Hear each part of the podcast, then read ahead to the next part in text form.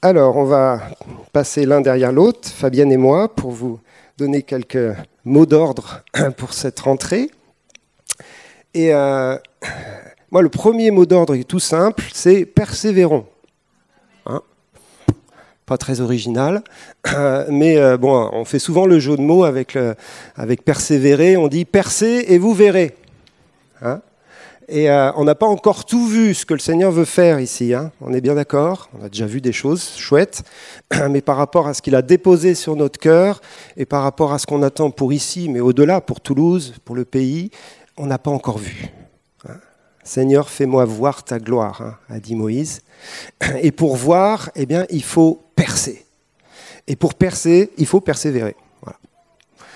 Donc tout simple, c'est le premier mot d'ordre, persévérons là où nous sommes, là où nous nous trouvons sur la muraille, là où nous sommes en activité, euh, que ce soit par rapport à l'Église, par rapport aux œuvres ou même dans nos vies personnelles, dans nos jobs, etc.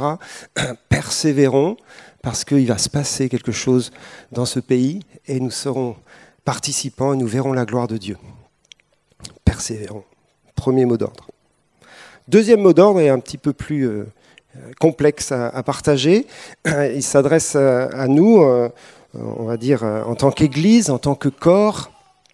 Et euh, vous savez, dans toute société humaine, il y a une tension entre l'intérêt personnel et l'intérêt collectif.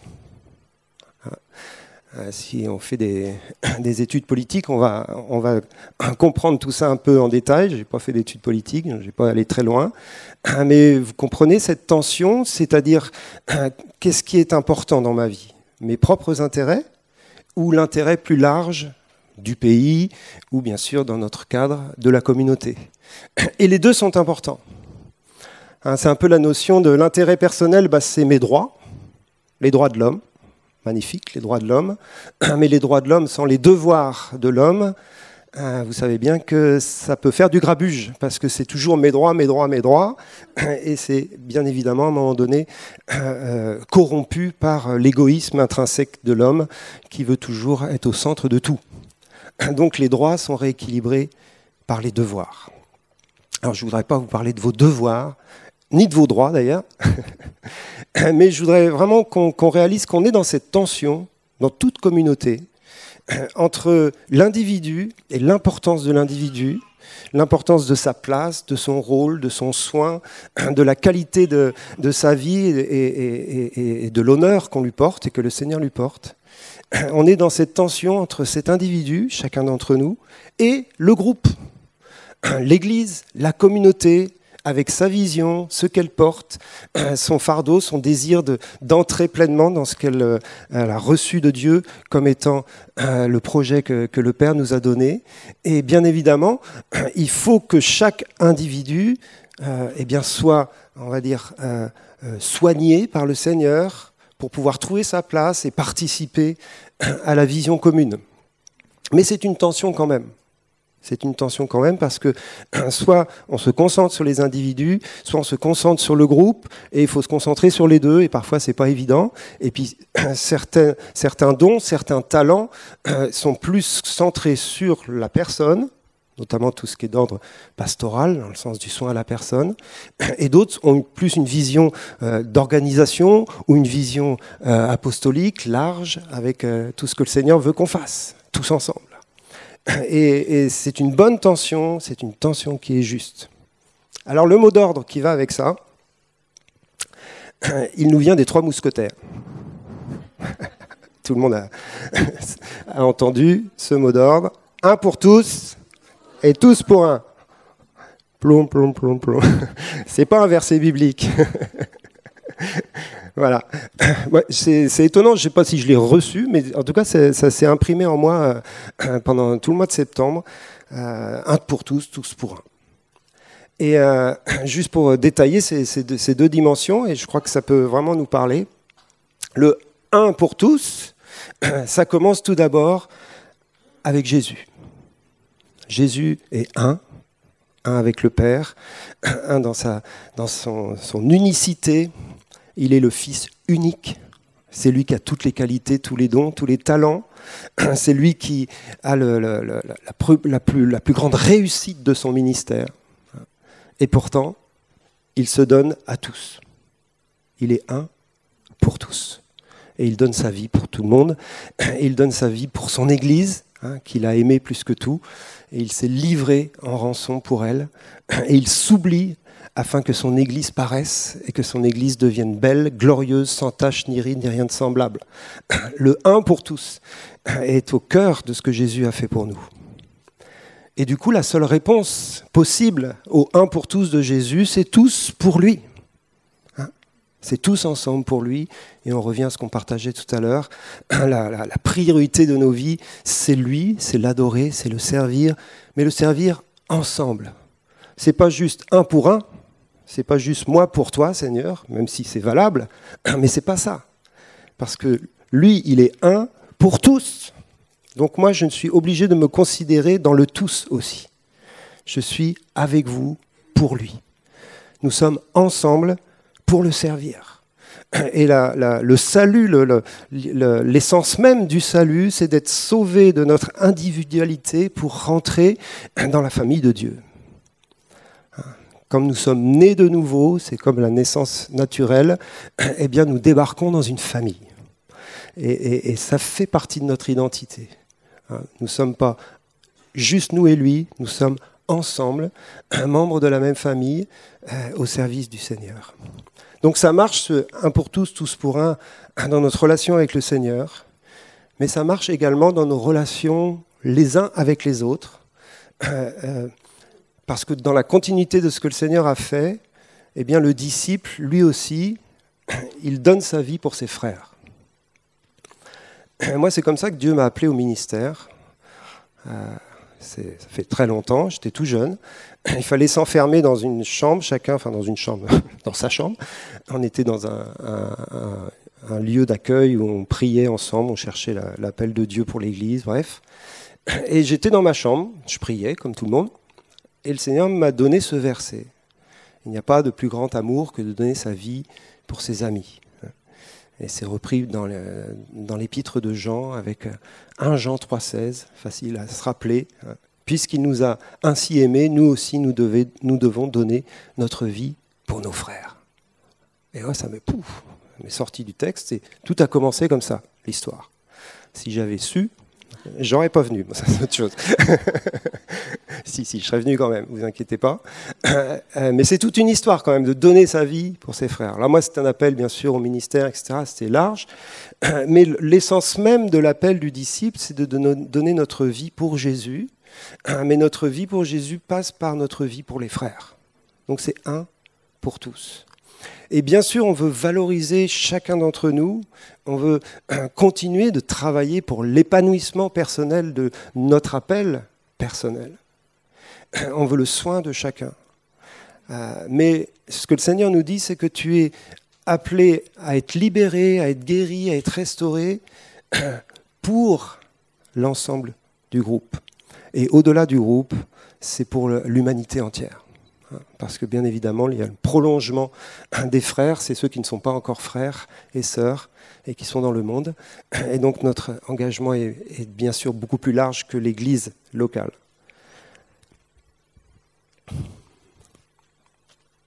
Dans ce un pour tous, je combats l'individualisme. Hein. Et le monde autour de nous est rempli de cet individualisme et dans l'Église, le Seigneur veut transformer, travailler nos vies pour qu'on soit détaché de cela. vous savez, quand je, suis en train de parler de ça, je n'ai pas beaucoup de temps, donc je ne vais pas développer, mais c'est évident qu'on est dans une tension entre mes intérêts propres et l'intérêt du royaume. Et si on prêche trop l'intérêt du royaume, on va dire, mais on va tout perdre en fin de compte. On va plus s'occuper de moi. Et c'est pas juste. Parce que dans l'intérêt du royaume, tu es là. Et tu es très intéressant. le Seigneur t'aime et le Seigneur est intéressé par toi dans le bon sens du terme, vous voyez ce que je veux dire Mais cette tension existe. Et de l'autre côté, eh bien, il y a le tous pour un. Et le verset qui va avec ça, c'est ce verset dans 1 Corinthiens 12, 26. Si un membre souffre, tous les membres souffrent avec lui. Si un membre est honoré, tous les membres se réjouissent avec lui. Et ça rééquilibre tout ce qu'on vient de dire. C'est d'un seul coup, le membre tout seul devient hyper important et devient central. S'il souffre, tous les membres souffrent avec lui. S'il est honoré, tous se réjouissent avec lui. Si quelqu'un parmi nous a une promotion au travail, il est honoré. Mais on devrait le savoir en fin de compte, pour pouvoir se réjouir avec lui. Si quelqu'un est malade, eh bien là aussi on devrait le savoir, sauf s'il a un rhume, c'est pas, pas obligé de le dire, mais voilà, quand il y a des maladies plus importantes, eh bien on le sait et on va souffrir avec lui, on va prier pour lui. c'est des exemples un peu simplistes. Mais l'idée derrière cela, c'est que nous sommes tous concernés par tous. Et ce que tu vis, non pas ce que tu vis en tant qu'adorateur lorsque tu viens le dimanche matin, mais ce que tu vis dans ta vraie vie quotidienne, fait partie de nous, alors dans une grande église comme cela, c'est compliqué de connaître tout le monde dans son quotidien, dans sa vie professionnelle et familiale, mais ça fait partie du défi qui est devant nous. Hein, non pas de se connaître tous très bien, mais de permettre à ce qu'il y ait une, interaction entre nous, entre, les membres de l'Église, dans, peut-être les groupes de vie qu'on va remettre en place, ou toutes sortes d'interactions, hein, avec l'idée d'être pour les autres et de s'intéresser à ce qu'ils vivent véritablement, pour pouvoir s'accompagner les uns les autres dans ce défi d'être ensemble euh, au service du Seigneur, tout en prenant soin les uns des autres. Alors on ne se perd pas dans la grande vision, mais on se donne pour la grande vision, tout en prenant soin les uns des autres. Un pour tous, tous pour un. Merci. Je donne la parole à Fabienne.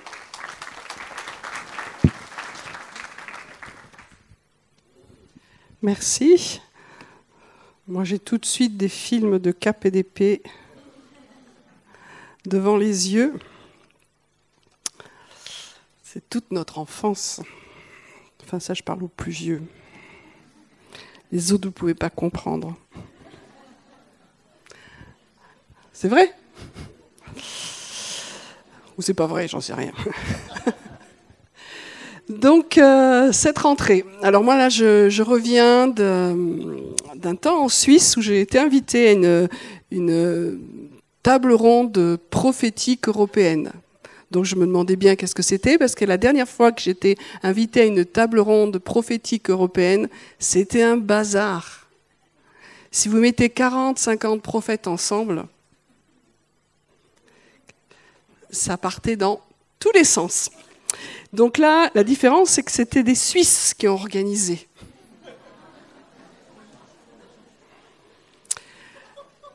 Je dirais rien, mais en tout cas, il n'y a pas eu de bazar du tout.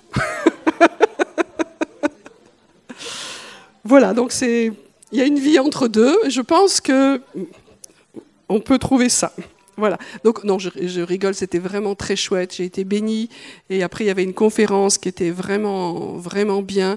Et, c'est intéressant parce que le mot d'ordre qui est reçu, c'est des choses que nous recevons aussi et auxquelles on ne sait pas répondre.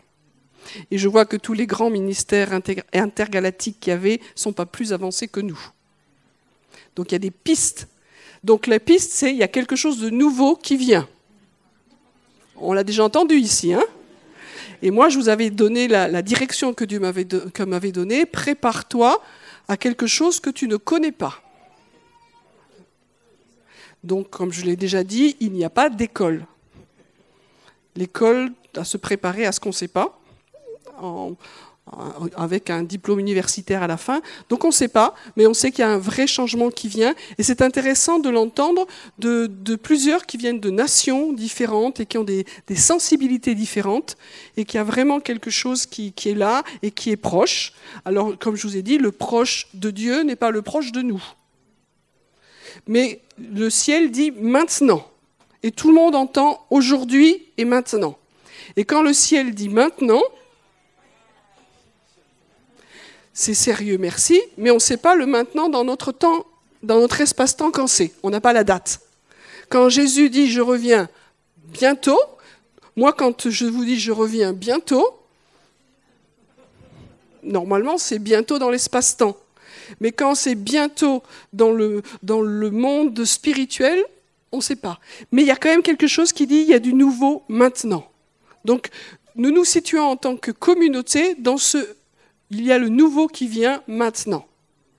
Alors, à force de le déclarer, on pourrait se dire Ouais, ok, quoi. C'est comme tous ceux qui, déclarent que Jésus revient bientôt. Au bout d'un moment, on dit Bon, on se calme, il n'est pas là moi, j'ai pris, je réfléchissais, je me suis converti en 1974. Euh, oui, je sais, je sais. Merci. Et j'ai prié pour le réveil. il y avait des moments, il se passait des trucs incroyables. Il y avait comme un renouveau. On a vécu des choses quand même, ça vaut la peine. Et on se disait, Seigneur, envoie le réveil, envoie le réveil. Donc ça fait 44 ans. Est-ce que le réveil est venu? En France pas, complètement, il y a eu des trucs quand même, on ne peut pas dire qu'il ne s'est rien passé. Mais le réveil comme on l'a en une image d'épinal, ça va être comme ça, non. Donc à un moment donné, qu'est-ce qui se passe? À force de le dire, de le prier, de le déclarer et que ça ne vient pas, on se dit, on se calme, on revient à la vie normale. Mais la vie normale, c'est de continuer à déclarer. La vie normale, quand on est dans la présence de Dieu, il y a la vie. Et la vie nous pousse à déclarer la vie. Amen. Donc nous allons déclarer que le nouveau vient. Nous n'avons pas la date, mais nous voulons avancer dans ce nouveau. Et comme je vous l'ai partagé cette année, si on se cale sur l'année juive, c'est 5000. Excellent. C'est avec, on a travaillé sur le 9, la lettre T en hébreu. Voilà, très bien. Je peux voir s'il y en a qui viennent ou qui suivent. Donc c'est l'idée aussi d'une naissance. Il y a une nouvelle naissance qui vient. Donc quand un enfant naît, c'est incroyable, c'est un mystère, c'est un miracle. On a travaillé sur plusieurs euh, images de qu'est-ce que c'était que, ces nouvelles naissances. Elles sont toujours miraculeuses, mais il y en a encore plus miraculeuses. Hein. on a travaillé sur la venue de Jean le Baptiste et puis sur celle de Jésus. Vous vous souvenez pour ceux qui étaient là, pour les autres, vous avez les, les enregistrements. Mais à chaque fois que ça s'est passé, il y a une intervention surnaturelle de Dieu, mais il y a quelqu'un qui a déclaré les choses avant qu'elles arrivent. Et aujourd'hui, nous devons comprendre que dans le temps que nous vivons en tant que famille, même si elles ne sont pas encore là, nous les, nous les portons en, gestation, mais nous devons les lire, nous devons les déclarer avant qu'elles arrivent. Et pas dire, bon, ça vient pas, ils n'ont rien compris. Non, on ne dit pas ça chez nous. J'ai oublié de faire mon discours habituel chaque fois que chaque année. Vous savez ce que je dis chaque année? Oui, dire que si vous ne vous sentez pas bien dans cette église, Il y a plein d'autres églises incroyables à Toulouse. Allez-y. Ça va, ça va aller. Non, je, souhaite le dire parce qu'on veut vraiment. Euh, vous avez entendu ce que Nicolas a reçu? Tous pour un. Donc, si on n'est pas sûr, si on n'est pas content, ça ne veut pas dire que ce que nous vivons, c'est parfait. Et je, rajoute chaque fois, c'est, pas parfait parce que tu y es. Et les autres disent, nous aussi. Donc, on ne peut pas être une église parfaite. Il y a des trucs qui sont... Cette année encore, on a vécu des choses qui, moi, me font mal, qui me blessent. Mais c'est la, la vie de la famille. Dans la vraie vie, vos familles, elles sont comment? Je sens l'enthousiasme. nos familles, euh, il y en a, vous êtes bien tombés, soyez bénis.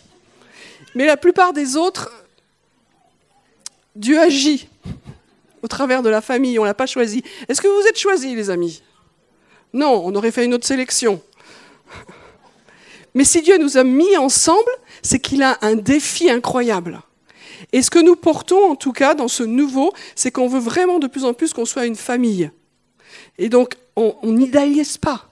La famille, dans le naturel, il y, y, a des bugs. Mais dans la famille spirituelle, il n'y a pas de bug. Mais nous sommes en, train d'avancer de gloire en gloire. Et entre chaque gloire, des fois, il y, a, y a des choses un peu difficiles, mais gloire à Dieu, on y croit. Donc nous sommes cette famille-là, et ce que Dieu a fait au milieu de nous, c'est qu'il a mis une famille qui est de différents peuples et de différentes nations. C'est quelque chose que nous avions reçu il y a longtemps, et ce n'était pas du tout le cas. Mais aujourd'hui, on peut dire que notre famille, ici, à l'Assemblée chrétienne de, Toulouse, est de différentes nations. Donc quand on avait fait un peu le recensement, Corinne est par là. J'ai oublié mes jumelles, pardon. On est combien de nationalités à peu près?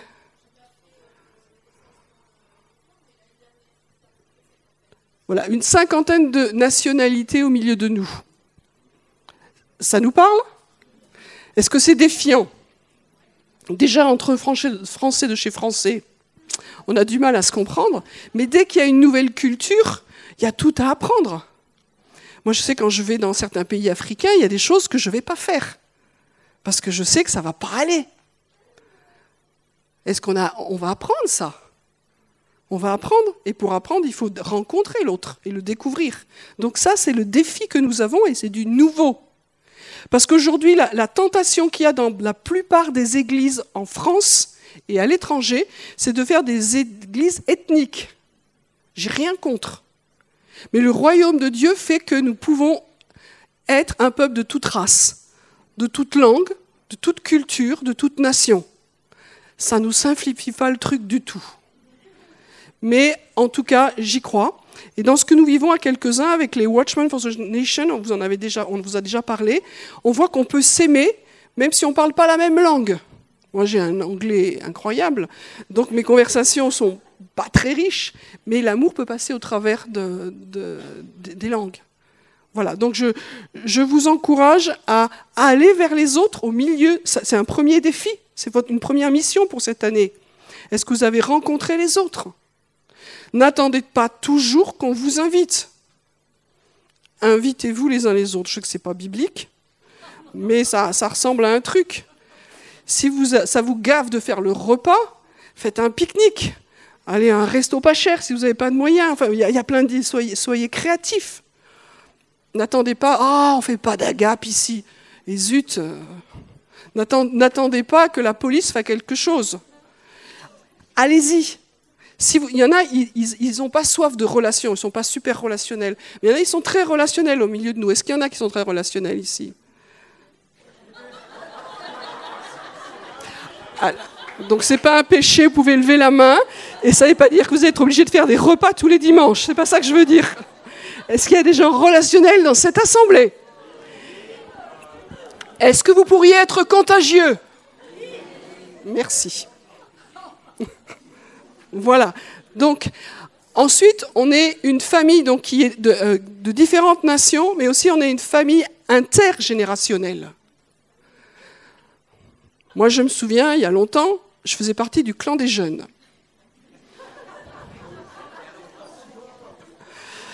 Euh, il, faut, il, faut, revenir à la réalité, Pierre, quand même. Aujourd'hui, euh, je fais partie du, des seniors. Avec Domi, on était en vacances euh, dans les Pyrénées et on a vu qu'on faisait partie du clan des seniors. Parce qu'à partir du 1er septembre, c'est euh, bah, tous les vieux qui sont en vacances. Mais les seniors se soignent. Est-ce que l'on peut vivre entre les différentes générations? C'est difficile. Est-ce que c'est facile? Non, c'est pas facile. Vous avez eu des ados un jour chez vous, les plus vieux? Des ados qui n'ont aucune envie de communiquer avec vous? Non? Non? Et vous croyez que dans l'église, euh, quand vous rencontrez des plus jeunes, ils ont trop envie de parler avec vous? Oh, c'est trop cool, toute ma vie j'ai rêvé de parler avec toi. Moi, quand je me suis convertie, j'avais 19 ans, et le monde des adultes, je le haïssais. Donc il a fallu que quelqu'un fasse un vrai effort avec moi. Parce que le monde des adultes, c'était tous des pourris. C'était mon vécu. Donc peut-être que vous avez des plus jeunes qui ont eu un vécu au moins que moi, si ce n'est pire. Et allez-y. Je me tourne vers les plus jeunes qui sont en général. Est-ce que vous pouvez faire un effort aussi? Sortir de vos grottes, de vos chambres et parler à ces gens qui sont gentils, malgré tout, qu'ils soient vieux. Bon, il y a des jeunes aussi ici, un peu quand même. Hein, voilà. Et puis il y a le milieu. Le milieu, c'est les Les 40, 50 Est-ce qu'il y a des 40-50 dans cette assemblée? Alors eux, ils croient encore qu'ils sont jeunes, mais bon.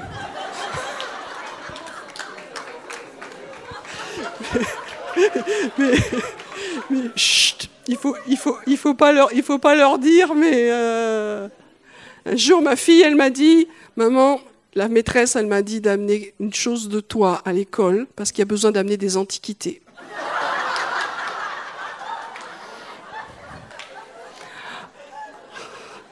Donc ça, c'est pour la génération des, des 40 quelque chose.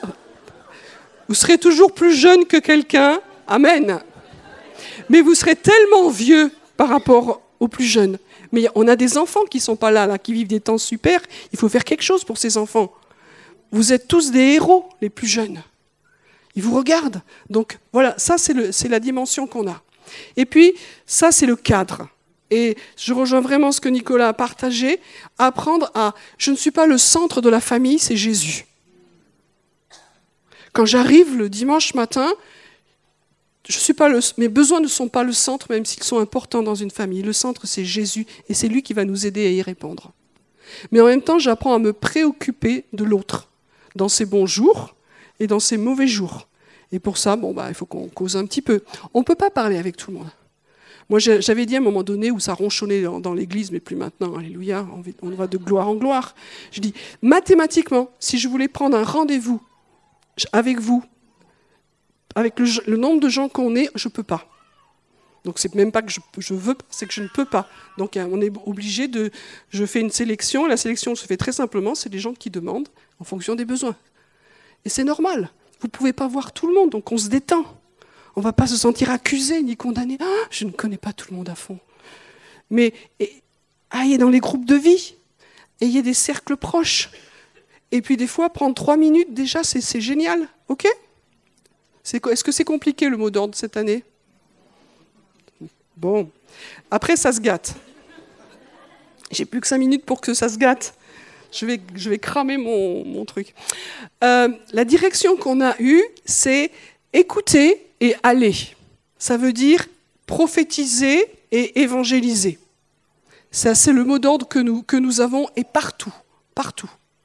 Donc ça veut dire que c'est n'est pas simplement amener les gens à l'église, même si c'est cool, pour qu'ils entendent et qu'ils donnent leur vie à Jésus. Ça, ça va. Mais c'est que moi, j'entends Dieu, donc on va retravailler la formation prophétique. C'est des gros mots hein, que je prends, mais c'est-à-dire la formation à l'écoute. Comme je l'ai déjà dit, dans cette communauté, c'est normal que tout le monde entende la voix de Dieu. Amen Est-ce qu'on a 100% de réussite? Est-ce que quelqu'un a toujours eu 100% de réussite dans son écoute de Dieu? Je vais faire de la délivrance tout de suite si c'est le cas. Non, on, est tous dans la foi. Et c'est en pratiquant que on progresse. Et c'est en se trompant qu'on progresse. Et ceux qui font des formations, c'est qu'on on le refera. Ceux qui ont des paroles de connaissance, s'ils se sont trompés, on les applaudit, on les encourage parce qu'ils ont relevé le défi. Voilà, il faut relever et encourager ceux qui osent. Donc, ça va être peut-être un peu moins confortable. Donc, il est temps de changer l'église si vous voulez mais euh, on a envie que tout le monde puisse entendre la voix de Dieu. Pour nous-mêmes, déjà, c'est chouette, pour nos proches, pour cette communauté, mais aussi pour les gens de l'extérieur. Donc le but aussi, c'est que les gens de l'extérieur entendent la voix de Dieu. Et puis, allez. Donc moi, je ne suis pas évangéliste. À un moment donné, il y avait un tel niveau de présence de Dieu quand j'étais jeune converti que je croyais que j'étais évangéliste. J'allais dans la rue, je priais, je prêchais comme d'autres. J'ai amené des gens au Seigneur toutes les semaines. Quand même, il faut que vous le sachiez, pour ceux qui ne le savent pas encore, toutes les semaines, on était place du Capitole le mercredi. C'est vrai? Et le samedi matin. Et le samedi après-midi, on prenait nos guitares et on allait rue Saint-Rome chanter aux gens qu'ils étaient une sale race de pêcheurs. Non, parce que nous avait dit qu'il fallait vraiment prêcher l'enfer hein, pour qu'ils aient peur. Donc on, le faisait bien. Donc euh, on avait des chants absolument appropriés. Et on ne sait pas pourquoi personne ne s'arrêtait d'ailleurs. Mais on y était à fond. et dans ce à fond, il s'est quand même passé des choses.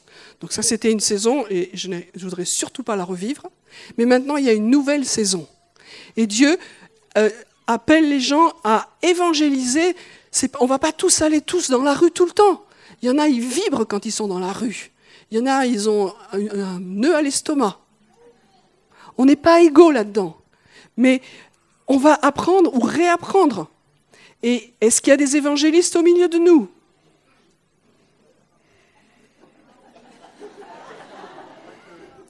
De nouveau, ce n'est pas un péché, donc vous pouvez lever la main. Qui sont évangélistes? Là, j'en ai d'autres que je connais, arrêtez là, c'est, euh, il y en a bien plus que ça, donc je vais les voir en particulier. Euh, quel est le rôle d'un évangéliste? Fais le boulot et on te bénit. Le rôle d'un évangéliste, c'est de faire le travail, et son travail, c'est d'activer en nous la capacité d'aller évangéliser. Est-ce qu'il y a des gens qui sont appelés au ministère prophétique au milieu de nous?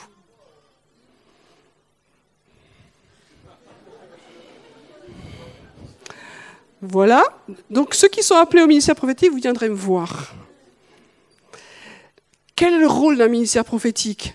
C'est d'entendre Dieu, mais aussi de libérer la capacité chez les autres d'être contagieux pour que tout le monde entende.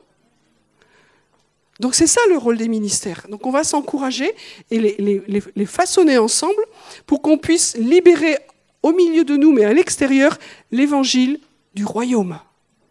Et je finis là-dessus. Euh, je suis très travaillée depuis plusieurs mois et le Seigneur m'ennuie, pour pas dire autre chose, m'embête. Et euh, parce qu'il est en train de bouger toutes les lignes. Et j'espère que le Seigneur est en train de bouger les lignes chez vous. Si vous êtes confortable, il y a quelque chose qui ne va pas dans votre vie. Parce que Dieu est en train de nous secouer, d'ébranler, parce que le nouveau vient. Si tu es confortable, le nouveau va jamais venir dans ta vie. on, a soif du nouveau quand on est inconfortable, quand on n'est pas bien, quand on est insatisfait, quand on, sait qu'il y a un truc qui est fini, on ne sait plus où on va. C'est ça. Alors là, on, cherche le nouveau. Si tu es bien, et pouf, j'ai une nouvelle, mais là je prophétise pas, il n'y a rien qui vient. Donc le nouveau vient parce qu'on est inconfortable. Et Dieu veut vraiment réconcilier dans nos vies et dans cette communauté le prophétique et l'évangélisation. Mais pas simplement l'évangile de la nouvelle naissance, de la conversion. Amen, on en a besoin. Mais c'est l'évangile du royaume. Ça donne une autre perspective. Le but, c'est pas juste faire des disciples. Le but, c'est que ces disciples changent quelque chose autour d'eux. Quand on dit les disciples, ben, ils font d'autres disciples, ils font d'autres disciples, ce n'était pas, pas ça le but de Jésus. Le but de Jésus, c'est que ses disciples aient un impact sur la société. Là où j'étais, ils ont fait un truc intéressant. Il y a un gars qui a fait un, reportage, il est allé voir dans quelle ville il y avait le plus de chrétiens dans le, monde. Bon, il a trouvé Dallas. Dallas, je ne sais plus combien de chrétiens il y a.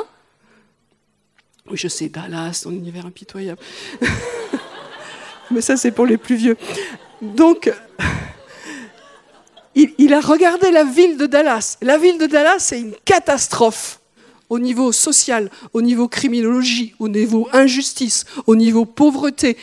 Autant il y a de chrétiens, autant la ville n'est pas transformée. Donc, la moisson que Dieu voit, c'est pas simplement un nombre de gens qui connaissent Jésus, c'est ces gens-là qui ont une vision pour changer quelque part quelque chose. Le but ici, c'est qu'au Mirail, ils, arrêtent de, faire les andouilles et qu'il y a des choses qui s'arrêtent, que dans la ville de Toulouse, maintenant le centre-ville de Toulouse, c'est n'importe quoi. On ne peut plus y aller. Enfin, j'exagère, mais pas loin. C'est un endroit qui est insécure. Les choses ont, mal évolué. Donc, l'évangile du royaume, ça change les vies, et les vies qui sont changées changent l'atmosphère de là où ils sont. Et c'est différent de l'évangile du salut qui amène des vies à la conversion, mais il n'y a rien qui change autour. Et ce que nous portons ici, c'est l'évangile du royaume. On veut des gens qui vont amener des vies au salut, mais ces personnes-là vont devenir disciples avec une vision du royaume. Nous sommes dans un réseau qui croit à la vision du royaume.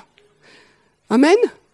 Donc ça veut dire que dans les lieux où nous sommes, on va être ce sel et cette lumière que ce quartier a une espérance. Pas simplement les gens, mais l'environnement.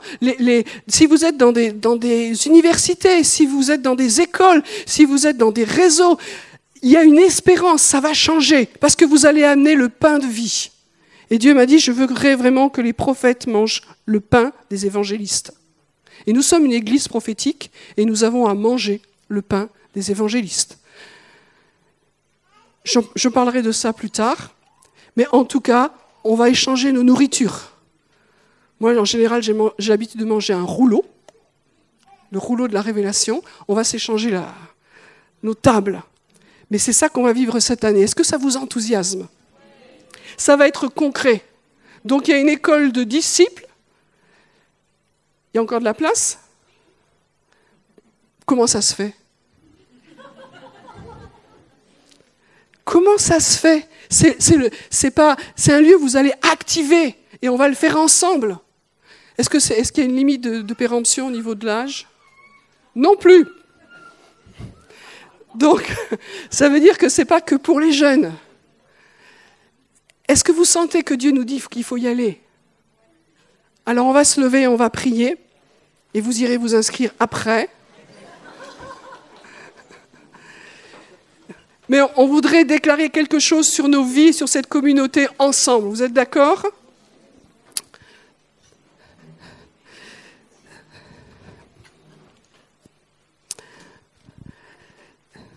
Nous bénissons ton nom, Seigneur. Donc vous allez répéter après moi. Et ça ne vous plaît pas, vous répétez pas. Hein. Nous bénissons ton nom, Seigneur. Comme famille de l'Assemblée chrétienne de Toulouse nous voulons déclarer pour, cette rentrée que c'est toi que nous aimons, que c'est toi que nous voulons servir. Nous choisissons encore de t'aimer de tout notre cœur. Nous choisissons de nous aimer les uns les autres. Et nous acceptons d'être envoyés Merci pour le travail que tu fais dans nos cœurs. Nous allons travailler avec toi et nous croyons à un réveil. Nous croyons à une moisson dans cette ville. Nous déclarons un changement d'atmosphère dans nos propres vies, dans nos maisons, dans nos lieux de travail dans ce lieu, dans ce quartier du Mirail, nous déclarons la puissance du nom de Jésus. Et que le changement est là quand tu es là. Amen. Donc je ne vous dis pas de déclarer que je vais m'inscrire à la... Mais je le pense quand même. Sérieusement, il faut vivre ces, formations pratiques ensemble et y aller. Ça va être fun. OK? Voilà.